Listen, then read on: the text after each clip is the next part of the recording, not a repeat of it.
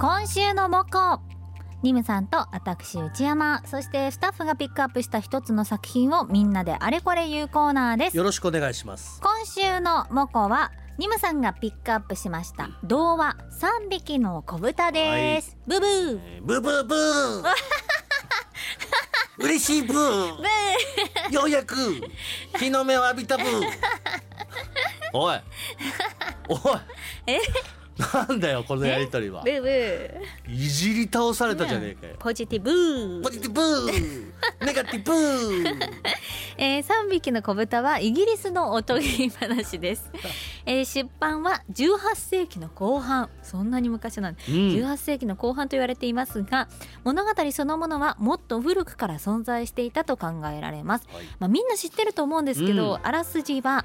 貧しい子豚のさんきょうだいがそれぞれの家を作ることになります。最初の子豚は藁で、にばんめの子豚は木の枝でお家を作りました。しかし狼がやってきてふたつの家は吹き飛ばされ、にひきの子豚は食べられてしまいます。さんばんめの子豚はレンガで家を作りました。さらにさんばんめの子豚は知恵を絞って狼を退治しようと考えます。狼退治はうまくいったのでしょうか。うん、うん、いやこれねちょっとあのーテーマとして今回さんびきの子豚でやりますって発表してから、はい、ちょっとこれ申し訳なかったなと思ったのが、うんうん、あれとこれねメッセージで他力本願にさん、えー、今回のことでさんびきの子豚いろいろ読んでみてかなり違和感を感じました、うんうん、というのも子供の頃に聞いたものと違うんです。うん、えー、僕が知ってるのは上のにひきの子豚は狼に家を壊されるけどレンガの家に逃げこ逃げ込んで助かり、うんうん、煙突から侵入した狼を煮立った鍋に落とし懲らしめるというものです。そうそうそう、私もそれ。ただ作品によっては上のにひきは食べられて狼もレンガの家の子豚に鍋で煮られて食べられるというものだったり、残酷。食べられるけど最後は吐き出してみんな生きてるとか、えーえー、食べられるとか殺されるとかはなくして柔らかな内容に変えられているようですと。もともと作り話で事実を改ざんするわけでもないので時代に合わせて変化させ、それはそれでいいのだと思いましたという、うんうんうん、そうだからね結構その読む場所によって、うん、こう若干こうなんだろうディテールが違うというか、そうですね、ストーリーが少し変えられて、うんうんうん、大まかな内容としては狼に食べられそうになる子豚たちがそれぞれの家があって、うん、藁の家と木の家とレンガの家と、うん、でどうなっていくかみたいなお話なんですよね。うんうんうん、ちなみに内山さんは、はい、今回このさんびきの子豚どんな感想でしたか？うん、次男と結婚したいなって思いましたえ次男がいいよ一番。次男の子豚が良かった。うん、いやこれあのちょっとね考えてみると、うん、長男は藁ですぐにお家建てるでしょ。はい、そうですね。人間って言ったらその日暮らしの長男じゃないですか。そうですね。まあ、ね、そういうこうキャラ設定ですよね。そうそうそう。うん、で次男は、うんまあ、それでも木で建てるんですよ。うん、木造のお家なんて結構あるじゃないですか。はいはい、であの、まあ、コストもそんなにね、あと時間もそんなにかけず今も楽しみつつ、まあ、将来も考えて動ける、うん、いい次男だなって思いました。うん、で末っ子はまあ、きっと今のうちからiDeCoとかニーサとかやってる資産形成やってる感じの三男だと思うんですよ。そうそうそう。でもその先を考えるあまり、うん、なんかずっと気難しい感じで今を楽しまずにコツコツコツコツやってる感じ。なるほどね。結婚生活楽しめなそうと思って。なるほど。うん、次男がいい。なんか一番こう将来見据えてるけどなんか真面目すぎちゃうみたいな、今を楽しめてないな。なるほどね。だから真ん中の次男と結婚したい。なるほど、一番バランスが取れてると。はい、以上です。以上じゃねえよブー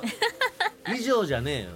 えー、ちなみに内山さん自身はこのさんびきの子豚だったら、はい、自分はどれだなとかってあります？もう次男ですね。あ、自分自身もそうです。次男、はい、やっぱ今も楽しみたいし、うん、まあ、ある程度将来のことも考えたいし、うん、基本的に中途半端な感じなので、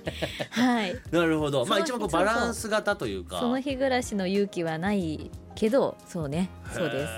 いや僕ねこれさんびきの子豚を久しぶりに今回読んだ時に、はい、あ、すごい自分の感覚が蘇ってきたのが、うんうん、このさんびきの子豚ってこの長男次男三男ってこうさんきょうだいじゃないですか。はい、うん、でねこれ長男の子豚が一番なんか怠け者で、うん、そのまあ藁で家を作ったんだけどすぐ狼に吹き飛ばされて、はい、結局弟たちに頼るみたいな、なんか情けないお兄ちゃんうん、で僕長男なんですよ、うんうん、すごいその描かれ方が嫌で、うんうん、長男に対する偏見だよこれはと。あ、いや長男ってもうちょっとしっかりしてるから。いやでも分かります。私も長女なんで、うんうん、お姉ちゃんだからしっかりしなよって生きてきたんで、うん、普通だったら長男が一番しっかりしてるはずなんですよ。そう、そうなのよ。だからなんかすごいこのさんびきの子豚のストーリーだけだと、うん、なんか長男が一番こう短絡的で、うん、で楽しいことが好きでみたいな、うん、で次男はちょっと頭がいいけど、うんまあ、バランスのさっき言ったバランス型、うん、で三男は一番なんかこう頭の回転早くて、うんね、きっちりしててみたいな、うん、俺逆だと思いますよ、うんうん僕の兄弟イメージって、はい、末っ子の方がよっぽど甘いし甘えも甘えも怠けもんだし、うんね、ただ容量いいと思う。いやいや容量も良くないですよ。曖昧もこの缶バッジもすぐ作ってこない。あれ末っ子でしたっけ。期日は間に合わせない、ね、末っ子長男か。末っ子が一番今ごめんなさいエクソシスト山中のことを今、はい、そうですね末っ子が一番そういう意味で甘えがうまいのよ。うんだからなんか許されちゃう感じ。僕の中のさんびきの子豚だと、うん、長男がちゃんと家を作って、うん、で次男はなんかね次男は次男で自分の家作る気がする。で三男は、うん、長男次男どっちかの家に転がり込むイメージがある。めっちゃわかる。だからなんか三男だけがレンガの家を作ってみたいなのは、うんうん、日本の兄弟イメージにおいてはちょっと俺は違うんじゃないかなって思ってしまったけどね。うーんうーんそんなことを思いましたね。さあ皆さんの意見も見てみましょうか、はいえー、こちらはですねいもちゃの旦那さんです、うん、正直大工さんに怒られるお話ですなと、はい、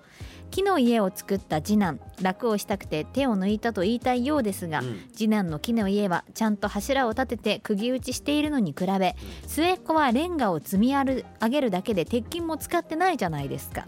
つまり木の家の方が丈夫に作ってあるんじゃないかと。狼は木の家レンガの家両方体当たりして木の家が壊れたという話もありますが地震でレンガの家が崩壊したニュースを見るとこのお話は直した方がいいと思うんですよね。ただ原作は吹き飛ばされないレンガの家の跡が本題みたいですね。全体的にめちゃくちゃ残酷な話ですけど、なるほどね、うんまあ、確かにあのそうですね今ちゃんの旦那さん自分でも分かってますけど、うん、建築のお話ではないのでねあくまでその、まあ、例えというかうん一番頑丈そうな、まあ、レンガという、ね、でも多分そのヨーロッパのまあ作品イギリスかって考えるとやっぱりレンガのこの強さってのは時代背景的には石造りの建築多いですもんね。やっぱレンガ無敵説が一番主流だった時代のお話ではあるんでしょうけどね。そうでもあのディズニーのディズニーランドにいる、うん、あのキャラの子豚見たことありますか。さんびきの子豚、うん、あれ三男が一番性格悪い顔してるんですよ顔に出ちゃって顔に出ちゃってる。だから私はいくら賢くても、はいまあ、なんだろうな悪知恵が働くって言ったらいいのかしら、うん、それを表してるのかもしれないんですけど、はいはい、あの三男の顔はあんまり好きじゃなくって、うん、で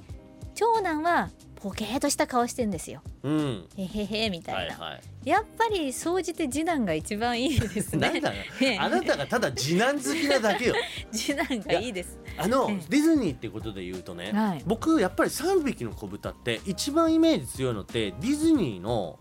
さんびきの子豚なんですよ、うん、あのシリーシンフォニーっていうシリーズになるんですけど、うんえー、もうね昔のアニメーションで多分僕と同世代の人はみんなでね今ね YouTube でなんか一応これごめんなさいちょっと定かじゃないんであれですけど著作権がもう切れてるから誰でも見れるようになってるんじゃないかってことなんですけど、このディズニーのさんびきの子豚が僕の中でやっぱ一番さんびきの子豚のイメージで、内山さんが言うようにこの最後の末っ子の子豚はね、うん、一番ねちょっと意地も悪いんですよ。だから長男次男の家が吹き飛んで三男の家に飛び込んできました。でその後狼がいなくなって、うん、って時に長男次男はやったやったみたいな、うん、狼なんか怖くないって言ってるんですよ。それに対して三男がちょっといたずら仕掛けるんですよ、うん、でちょっと長男次男を驚かせるシーンがあったりとか、うん、ちょっとそういうねまあジョーク的な部分だけど、うん、ちょっとそういう意地悪したりするのは三男っていうのは顔に出てるってのはちょっと当たってるのかもしれないうんねえということで、ね、さんびきの子豚あとねこれちょっといきましょうかね。ラジオネームカンパチオレンジさん、えー、この話を読んだ時にどうしても気になることがありました、えー、最初にこうお母さん豚がさんびきの豚をこう家から出させて自分たちで家を建てなさいってところからお話がスタートするというさんびきの子豚を読んでるんですけど、うんうん、なぜ母親は子豚たちに対して狼の存在を教えなかったのかというところです。え普通は愛する我が子が独り立ちするとなれば、この辺りは狼がいるから気をつけるようにと出ていく前に注意すると思います。そうすれば子豚たちだって、えー、藁の家や木の家は建てなかったはずです。ではなぜそういう大切なことを母親は伝えなかったのか。もしかしたら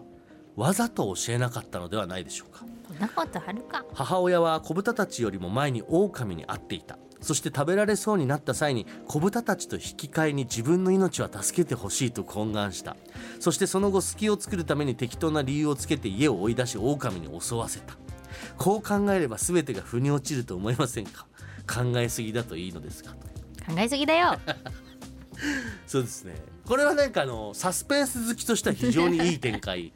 なるほど怖い、ね、取引してたんだ、うん、お母さんが一番黒幕でしたね。うんなんかでもあのこの今週のモコというコーナーにおいてはいい僕は考察だと思ってこの、ね、いつもこのコーナーの時に言うんですけど、うん、このコーナーって正解不正解ではないと、はい、みんながそれぞれテーマになってる先を見た時に、うん、勝手に個人的にいろいろ頭を巡らせて想像を膨らませた